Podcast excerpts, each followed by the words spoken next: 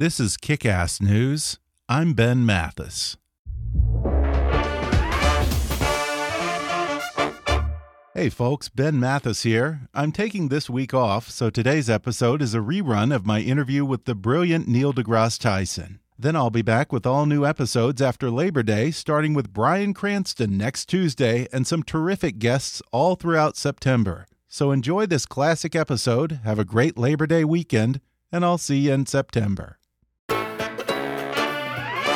Hi, I'm Ben Mathis, and welcome to Kick Ass News. Folks, my guest today is someone I've been wanting to have on the show ever since I started this podcast over two and a half years ago. Dr. Neil deGrasse Tyson is an acclaimed astrophysicist, author, and a highly popular science communicator who has over 7.5 million followers on Twitter. Since 1996, he's been the director of the Hayden Planetarium at the American Museum of Natural History in New York City, where he founded the Department of Astrophysics in 1997. In 2001, Tyson was appointed by President George W. Bush to serve on a 12 member commission that studied the future of the U.S. aerospace industry. And again in 2004, Tyson was appointed by President Bush to serve on a commission on the implementation of the United States space exploration policy dubbed the Moon, Mars, and Beyond Commission. From 2006 to 2011, he hosted the television show Nova Science Now on PBS. Since 2009, he's hosted the popular weekly podcast StarTalk, and a spin off series for television began airing on National Geographic in 2015. In 2014, he began hosting the television show Cosmos, a successor to Carl Sagan's 1980 Cosmos series, which has won four Emmy Awards, a Peabody Award, and two Critics' Choice Awards. Dr. Tyson's monthly essays appear in Natural History magazine under the title Universe, and he's a frequent guest on shows like The Daily Show, Conan, Late Night with Jimmy Fallon, The Rachel Maddow Show, and Real Time with Bill Maher. He's a recipient of 18 honorary doctorates, the NASA Distinguished Public Service Medal, and the U.S. National Academy of Sciences Public Welfare Medal. He's been named to Discover Magazine's list of the 10 most influential people in science, Time Magazine's Time 100 list of the most influential people in the world, and People Magazine has named him Sexiest Astrophysicist Alive, although even he admits it was a pretty short list. He's the author of 14 books, including his latest, which is currently the number one New York Times bestseller. It's called Astrophysics for People in a Hurry, in which he brings the universe down to Earth, explaining things like the Big Bang Theory, black holes, and quantum mechanics succinctly and clearly with a signature wit that has made Dr. Neil deGrasse Tyson a household name. On today's show, Dr. Tyson will explain why he wanted to write an easily digestible book of space science that's not for dummies, but for people who want to learn more and don't have the time in their busy lives. He discusses how he uses popular culture to interest people in space and shares his thoughts on how movies and television portray science. He reveals just how rapidly the universe was born and why the debate over the Big Bang Theory versus intelligent design really shouldn't be a debate at all, because as he says, science doesn't care about your opinion. Plus, we talk about wormholes, Einstein's thought experiments, what's in the dark areas of the night sky, how to gain what he calls a cosmic perspective of the universe, and whether Pluto can ever get back in his good graces. Coming up with the brilliant and funny Dr. Neil deGrasse Tyson in just a moment.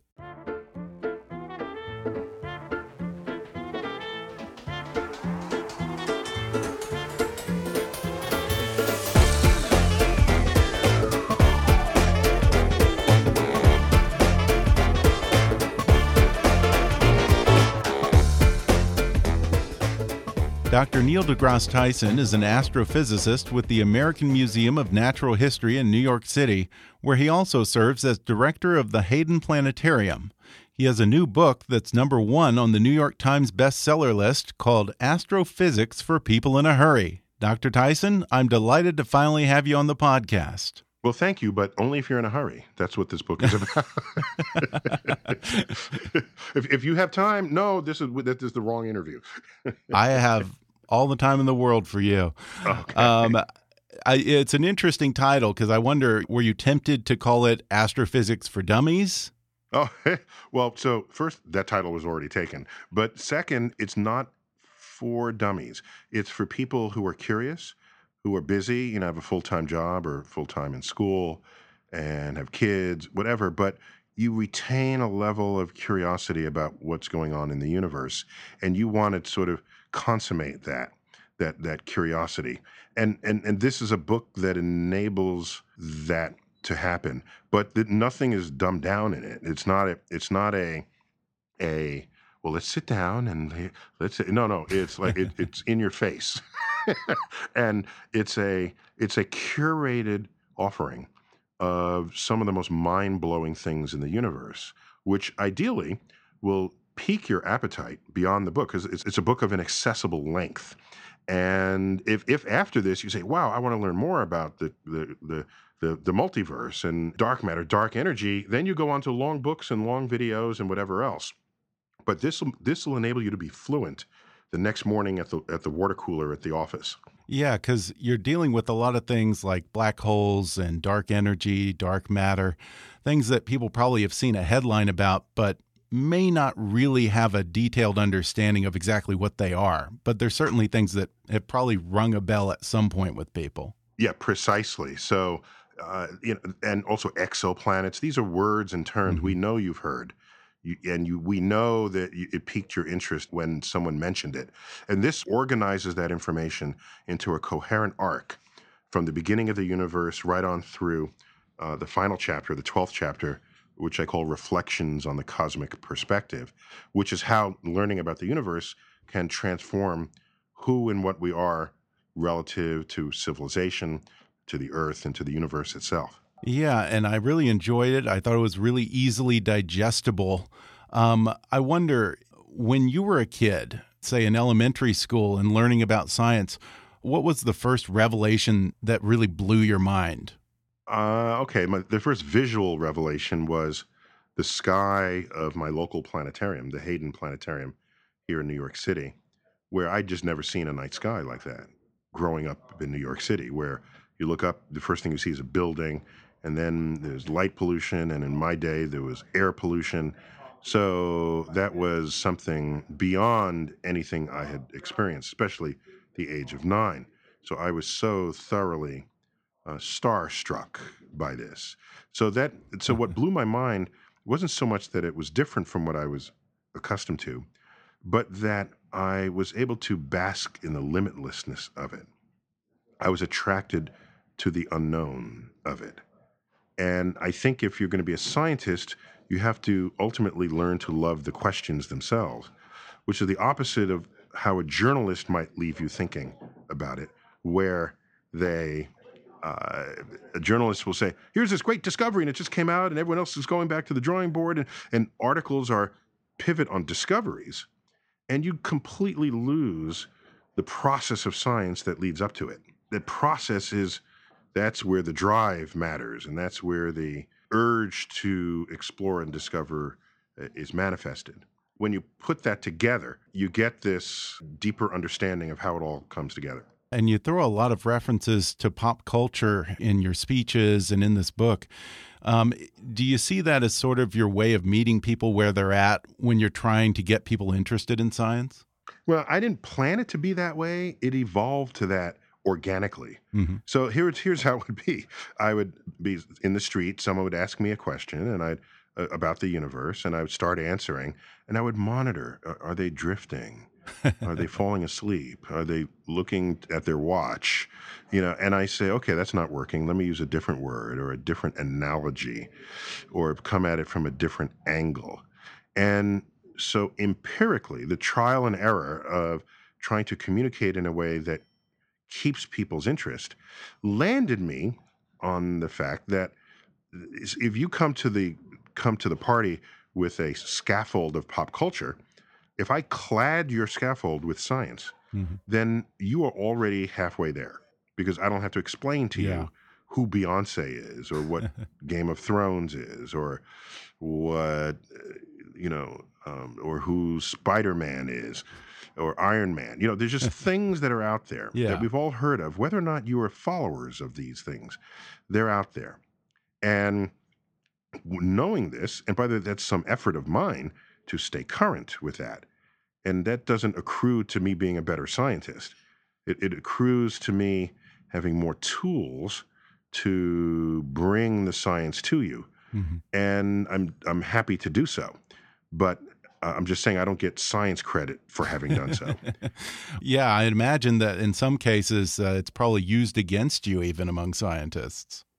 Well, in in my field, decades ago that was the case, mm-hmm. but we we learned we we we learned mainly through Carl Sagan, who initially people are saying, "Why are you doing this?" Carl Sagan appeared on the Tonight Show. Oh my gosh, that's not right. a documentary. That's not news. That's entertainment. The scientist has no business on there, and he did it anyway, like in their face. And the, as a result of this, there were pulses of science literacy that worked their way into the general population because of his appearances on these shows and the fact that he wrote for Parade magazine. Oh my gosh, you should be writing journal articles for a peer-reviewed journals. And so that there was blood on the tracks from that time. And I'm in a field cleared by Carl Sagan, I and many others. So yeah, at, as a minimum, you don't want it to hurt you. Uh, you want it to at least be neutral. Mm. And in my field, it's neutral bordering on slightly positive to engage in this kind of activity. Well, well, how about at home? Do you ever find yourself in these lame dad moments when you try to make a pop culture analogy and your kids are just like, "No, no, no, no, no Dad, what are you doing?" Oh yeah, in fact, they're my they're my training ground. Yeah. okay. yeah, my kids are like 20 and 16, so they're like all right where they should be to be in touch with this. Uh, my son once got completely on my case for saying the Game of Thrones when it's just Game of Thrones. Right? That's that's the level of editing that uh, and coaching that I'm getting from. Yeah. it is it's fine tooth comb because that as a minimum they don't want me to embarrass them. Yeah. So I think that's their motivation, not that they want me to do what I'm doing better. it's just a, I think just protecting their own. yeah. So, well, since we're talking about relating science to pop culture, does it bother you when you see sci-fi movies like Jurassic Park or Aliens or shows like Westworld kind of perpetuating the Icarus narrative of, well, we better not reach too far or don't try to do God's work because it's all going to go horribly wrong. Do you worry that those kind of portrayals run the risk of making science the enemy? Yeah, you know, I'm I side with with Ray Bradbury on this, who a great science fiction author, as we know. Someone complained, "Why do you keep portraying futures that are so bleak and so dystopic?" And he replied, I, I paraphrase, uh, that no, these aren't the futures that I want us to aspire to. These are the futures I want us to avoid. So when scientists are shown involved in projects that end up completely counter to the progress of civilization and humanity, almost always the person in charge or has power is not a scientist. It's some evil doer, some politician, some uh, some despot and they've taken control of the scientists' experiments to use for nefarious uh, means. That's typically what happens. Okay. And that's actually more accurate than a scientist achieving some position of scientific power and then wielding it in a high position of political power. But okay. you just never see that. So you're not the bad guy here. You're the good guy. You're just the conduit for bad things sometimes. Well, as a scientist, I'd like to think that uh, that I, as a scientist, and my fellow scientists, we have wisdom to guide society and how to use the tools and methods, uh, how to use the new inventions that might come out of our scientific ideas. You don't want to be completely disconnected from it. Right. In the way Einstein, knowing about E equals mc squared because he invented the equation, discovered the equation, that he noticed that Nazi Germany was working on a bomb. He warned Roosevelt, if they make a bomb before we do, that could completely change the course of the war. We started making the bomb, and then he saw that Germany was done. We were conquering Germany. There's no way they could be sustaining the effort to make a bomb. Then he urged Roosevelt to stop, but we continued. Well, speaking of Einstein, in the book, you point out that Einstein hardly ever set foot in a lab. He didn't test phenomena or use elaborate equipment. He performed what he called his famous thought experiments Um, today, science seems so high tech uh, with lots of fancy toys, and scientists are working on more esoteric things like quantum physics. Is there still room for a lone guy like an Einstein or a Newton to just sit and think on a problem and suddenly have that kind of game changing aha moment that overturns our understanding of reality?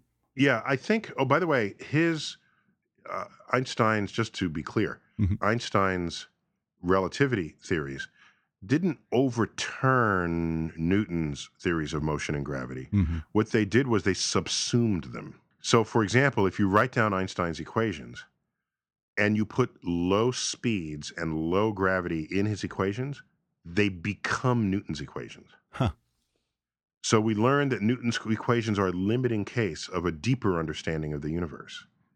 So, in this sense, it's not that scientists go from one truth, oh, that's not the truth anymore. Let's go walk over here to this other truth and we'll hover here and defend it to death until we have to move to some. That's not how science works. That's a caricature of how science works. And so, there's nothing, nothing in principle to prevent a scientist sitting in an armchair. This, in this capacity, it could be a philosopher as well, and deducing the nature of the universe through thought experiments.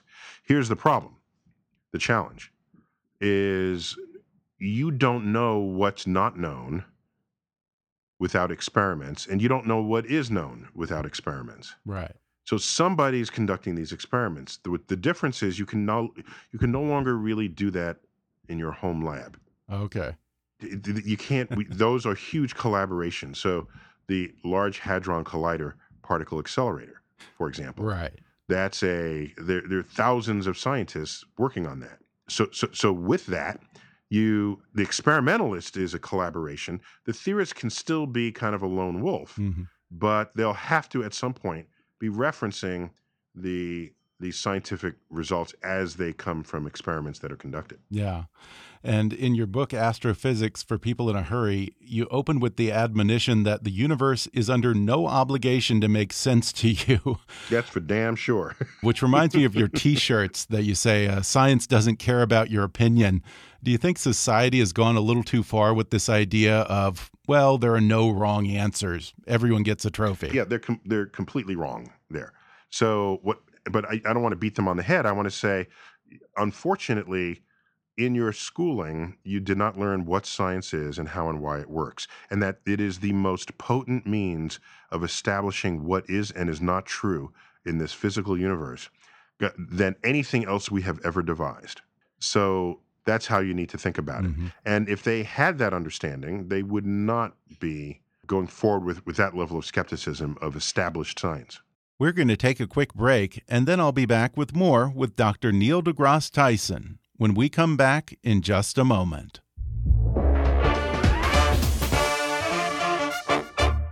Today's show is brought to you by Resume Writing Sucks. Looking to land the best internship? Recently graduated and looking to stand out in a crowded field? Or maybe it's just time to start something new. The thought of a new opportunity is exciting, but the hassle of updating your resume can be anything but. And there's nothing worse than showing up to an interview for the perfect job without a resume that truly reflects your aptitude for the position. Thankfully, ResumeWritingSucks.com is an all in one platform that can solve that problem forever.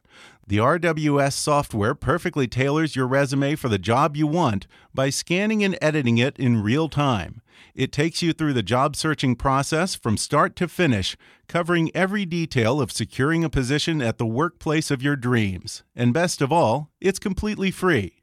Your resume can make or break the chances of getting the job you want, so head over to resumewritingsucks.com and start creating your perfect resume today. That's resumewritingsucks.com. When our phones are our very own tailor made media universes, and our social media feeds are seeded with opinions and lies, how can we possibly find common ground? Especially when our politicians are getting more entrenched by the day. Thankfully, there is one way to maintain a level of frankness and transparency in your media. Listen to On the Media, WNYC's weekly investigation into how the media shapes our worldview. While maintaining the civility and fairness that are hallmarks of public radio, the team at On the Media tackles sticky issues and untangles this era's most intractable questions. Brooke Gladstone and Bob Garfield are your hosts on a search for the truth in a 24 hour news cycle.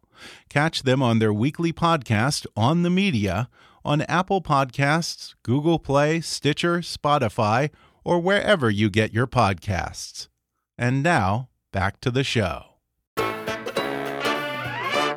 Do you ever get people who say, well, what's the difference between your Big Bang Theory and my opinion that the universe might have been created by some sentient being? Oh, because we have data. That's the difference. yeah. And your next point is we, have, we have observations, experiments that give us data. Yeah. In support of the idea that the universe was once the size of a, a pinpoint and yeah, yeah, we got that one. Well, is it ever frustrating when scientists like yourself say, well, we don't really know what came before the Big Bang, and then creationists jump in and say, well, you don't know what came before, so must have been intelligent design. It's a little bit like saying I'm right, and a little kid says, well, I'm right plus infinity. you know? So, so the uh, it's not disappointing the fact that there are unknowns that remain in my field those are exciting. They're not disappointing. They're exciting. And right, we don't know what was around before the Big Bang. We have some ideas. There might have been there might be a multiverse. That multiverse would still be there in existence. If you now want to say, well, you don't know what that is, therefore God. Well, the philosophers have a term for this. It's called God of the gaps. Mm-hmm. And I've said this on video, but it's been misquoted uh, many times. But here's the full the full quote: If to you God is where science has yet to tread, then God is an ever receding pocket of scientific ignorance. And then, so you just got to deal with that. Yeah. Right. And so considering that if you can, if you, if that's what it is, then you have to be ready to constantly redefine who God is to you mm-hmm. simply because science is working its way into those realms where God has yet to tread. And you do start the book by talking about the Big Bang. Um, you illustrate just how quickly the universe expanded in those first moments. Can you run through the rough timeline of the birth of the universe for us? Sure. So you go back to the early universe, where all of our evidence shows us that the uh, the universe was hotter and denser in the past than it is today, and than it will be in the future. You take this all the way back 14 billion years the universe is a seething cauldron of matter and energy transmuting into one another back and forth incessantly. As the universe begins to expand and cool, you end up, quote, freezing out of this soup certain particles that no longer can become energy because the energy level of the soup isn't high enough. So you can run the calculations and you find out that, yeah, it's going to make atomic nuclei. 90% of which will be hydrogen and 10% helium. You calculate this, and as the universe continues to cool, does it make more particles? No, because it can only make heavier particles under higher temperatures. But in higher temperatures, it didn't even have the base particles to make heavy elements yet. You, you run the clock and you see what effect these various conditions have on the behavior and conduct of matter and energy. And that's how we come up with all these scenarios that sound like like we were there, but uh, giving the other ancillary bits of evidence we have, it enables us to construct a narrative for what actually happened. What amazed me is that it sounds like the biggest part of this happened within a matter of seconds or milliseconds. Oh, from from a teeny yes. dot to this expansive universe. Yes, and that's part of the the fun way to describe it. I give a whole a whole description that the forces themselves are revealed in the expansion of this primordial soup, and then the earliest particles and neutrinos are released, and and all of this, and then I say, then I say, one second of time has passed yeah. since the beginning. yeah. It, so yeah, that's that's so the book begins that way with a chapter titled in the beginning. Of course, that's how you'd want to begin a book. Yeah, it definitely puts things in perspective. Uh, astronomers used to look into the sky and assume that wherever we didn't see light, there was just nothing there. Turns out there's a lot going on in the cosmic flyover country. Uh, what's in the dark regions of space? Yeah. So in the dark regions of of, of between the galaxies of space, we find uh, there's a there's a mysterious substance that's that's responsible for most of the gravity we see manifesting in the universe, and so we call that dark matter. But we don't even know if it's matter. It's really dark gravity because we measure the effects of gravity on things. Uh, so, so there's that. Then we know that there's a mysterious pressure in the vacuum of space, forcing the universe to accelerate in its expansion. We call that dark energy. We don't know what's causing that either, especially since it's operating against the wishes of gravity. So that's some spooky stuff. we don't know what that is either. And you combine these two and they permeate intergalactic space. They account for 95% of everything that's driving the universe. Wow. And this dark energy that you just mentioned it's a little bit depressing because you say that because of dark energy, anything not gravitationally bound to the neighborhood of the Milky Way will keep receding farther and farther. Does that mean that the day may come when we won't be able to see anything outside of our own galaxy? Yes, in fact, and that's the spookiest part. As things begin to accelerate, you'll accelerate galaxies out of your horizon and sent it into the unknown beyond everything in our night sky other than the stars, but I'm talking about all the fuzzy objects that represent galaxies that span across the depths of time and space. All those galaxies will eventually expand beyond our horizon, leaving us with no hint of what the history of the universe might have been. And I, this is a nightmare for me because we we we do this, and then I say, "Oh, um, you're out of a job." uh, uh, we, as far as we know, they're just stars. And unless we keep, keep good notes in this generation and, and bury them so that post apocalyptic generations can see them, they will not even know that an entire chapter of the universe has been ripped from their awareness. Wow. So what we need to do is keep records and then bury them or something so that post-apocalyptic civilizations will have access so that they will know that there used to be galaxies out there and these galaxies which we see out in space and through the depths of time that we, we obtained all of our knowledge about the Big Bang and the large scale structure of the universe and the evolution of time itself. We learned all of this from these galaxies. Hmm. And if you don't have galaxies, because they all accelerated beyond your horizon, you cannot possibly know what the universe is like. Wow. And and I lay awake at night wondering, is there some chapter ripped from the book that we are trying to write of the universe and a chapter that we don't even know was there? Wow. Which if we discover it would help so many things make sense to us but today do not. I lose sleep over that. You end the book by talking about the cosmic perspective. What is the cosmic perspective and how does one attain that? Oh, it's only for the few. An exclusive. No, club. cosmic perspective is for everybody. And what happens is um, you learn about how big the universe is and how small we are relative to it. It's very good at dismantling egos and readjusting human hubris. Because so often we want to think of ourselves as special because of how different we are from one another, from the other animals in the animal kingdom, from plant life. And by the way, the cosmic perspective doesn't have to only come from the universe. And I give an example of it coming from biology.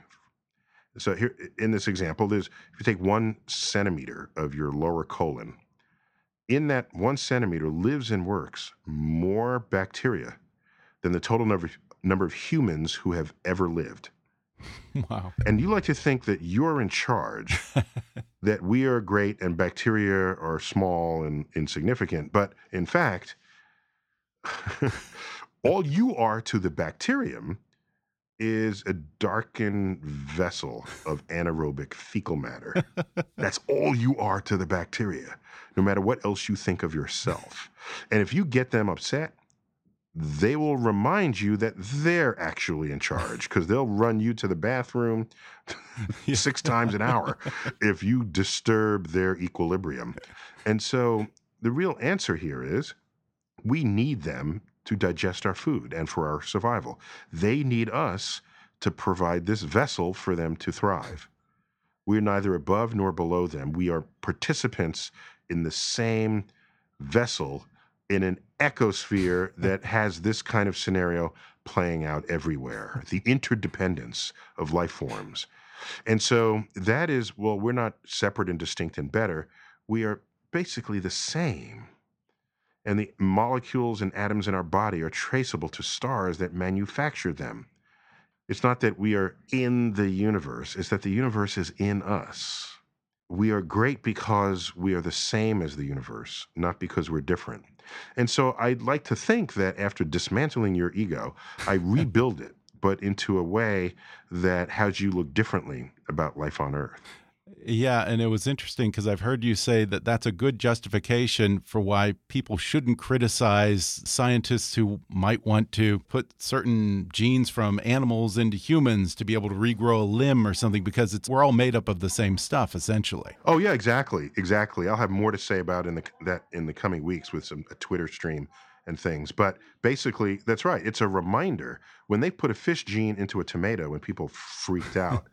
uh, it was why why are you freaking out? It's a reminder that we all have common ancestry on this planet Earth. We realize we have 40% identical DNA to a yeast cell. Just to put this in perspective, that would be a genetic cosmic perspective, if you will. Mm-hmm. So yeah, oh yeah, you're not above or below, or we are we are next to one another. Yeah. All trying to make a make a living on this on this planet. Well, you know, Dr. Tyson, with your show StarTalk and all the books and the speaking tours and Cosmos, it's probably easy for people to forget that you're not just a popularizer of science and a media celebrity. You are still a working astrophysicist. So tell us, where is your research focused these days? Well, I'm trying to resurrect it. I've been so distracted by the book and and uh, we may be doing Cosmos again, so I got to get ready for that. But um, I have several various projects that I'm first going to attach to others who have it. Their train is in motion, and then I'm going to because um, uh, I, you know what I want to do. I, this could be delusional, and so at least I'm self-aware of my own possible delusions. But I want to just give all this up and just go back to the lab, mm-hmm. and you'll never see me again. I'll do that when there are other people on the landscape, when I can just back out and you don't even notice because there's so many other things going on. And then, then you say, "Well, where's Tyson? Oh, I haven't thought about him in years." That's a good thing because that means I'm in the lab, um, uh, rejoining my my research colleagues. Well, just don't eliminate your Twitter. well, I don't know. uh, if you don't need me, you don't need me. I'm oh, there. I'm a servant of curiosity. Okay. If other people are serving the curiosity, you don't need me. I, I don't. My ego's not flowing through the, the 7 million, whatever the number is, yeah. followers. I mean, I'm shocked that there are that many followers. Shocked every day. and I wonder if it's a mistake. Yeah, that many people interested in science. Well, before we go, if you have just a minute here, I have a few listeners who had a couple of questions. If I could throw them oh, a sure, few quick hits to you. Mm -hmm. um, Claire asks Do wormholes exist? As far as we know, no. And we know how to make one on paper not out of paper, but the, the, mathematics on paper. We know how to make one, but all evidence shows that they're highly unstable. Mm-hmm. So you can pry open a wormhole, but it would, and you try to go in, it would collapse around you immediately, and that will not be pretty if that happens. Okay. So right now we have to be, we're stuck with it as being a, a, a highly attractive solution to travel in the realm of science fiction rather than in science fact. Okay. Now, it would antimatter be able to counteract that? So antimatter is a normal part of, of matter that we have in our in our lives. Uh, we invented it before science fiction writers got a hold of it. I, I feel compelled to tell you. So, not all the cool ideas came from novelists, yeah. right? We have a Dan few, Brown didn't create of our own. so, uh, antimatter is when combined with matter is a potent source of energy, and it annihilates when you combine it with matter. You would need all the ways possible to distort the fabric of space time to make a wormhole and and and or to, or to provide the energy matter combination necessary for that. Uh, so antimatter is, like I said, a highly potent source of energy, but but not something we see as a solution to those challenges. No. Mm -hmm. Well, before we wrap up, real quick, is there any scenario in which Pluto could regain its title? Get over it. okay. yeah, Pluto went to the gym and built up some muscle, and it became bigger and and more significant in its orbital space. Maybe. okay. You know, our moon is five times the mass of Pluto. And most Pluto lovers don't even know that. Just as in, there's six moons in the solar system bigger than Pluto. So Pluto's really, it was never, uh, should have been called a planet. Uh, there are plenty of other vocabulary words we can use to describe it, and those words will be informative given what it is and its brethren that are orbiting out there in the solar system. So I think Pluto's happier there as a dwarf planet. Pluto. Well, again, the book is called Astrophysics for People in a Hurry. Dr. Neil deGrasse Tyson, thanks so much for joining me. Okay, and thanks for having me.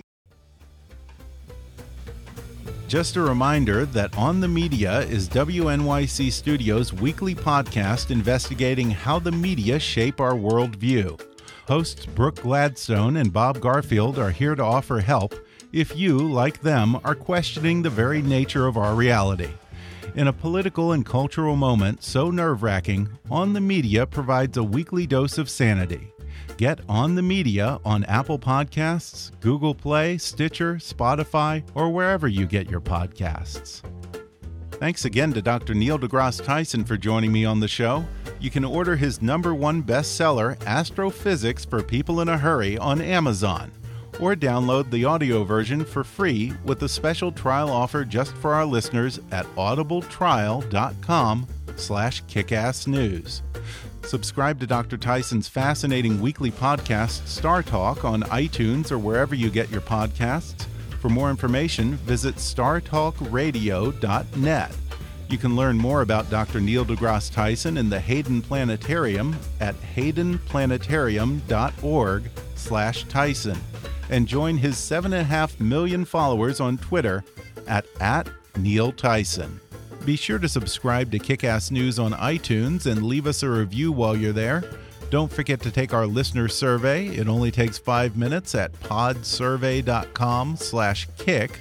You can visit Kickass News on Facebook and follow us on Twitter at, at KickassNewsPod. And be sure to recommend Kickass News to your friends on your social media. And if you really want to help out, then donate to our GoFundMe campaign at gofundme.com slash kickassnews or click on the donate button at kickassnews.com.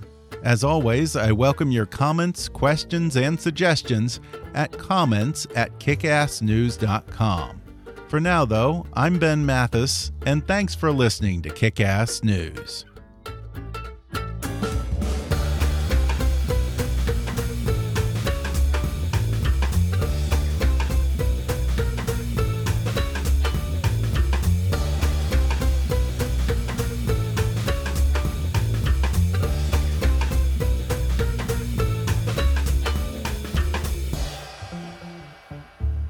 Kick Ass News is a trademark of Mathis Entertainment, Inc.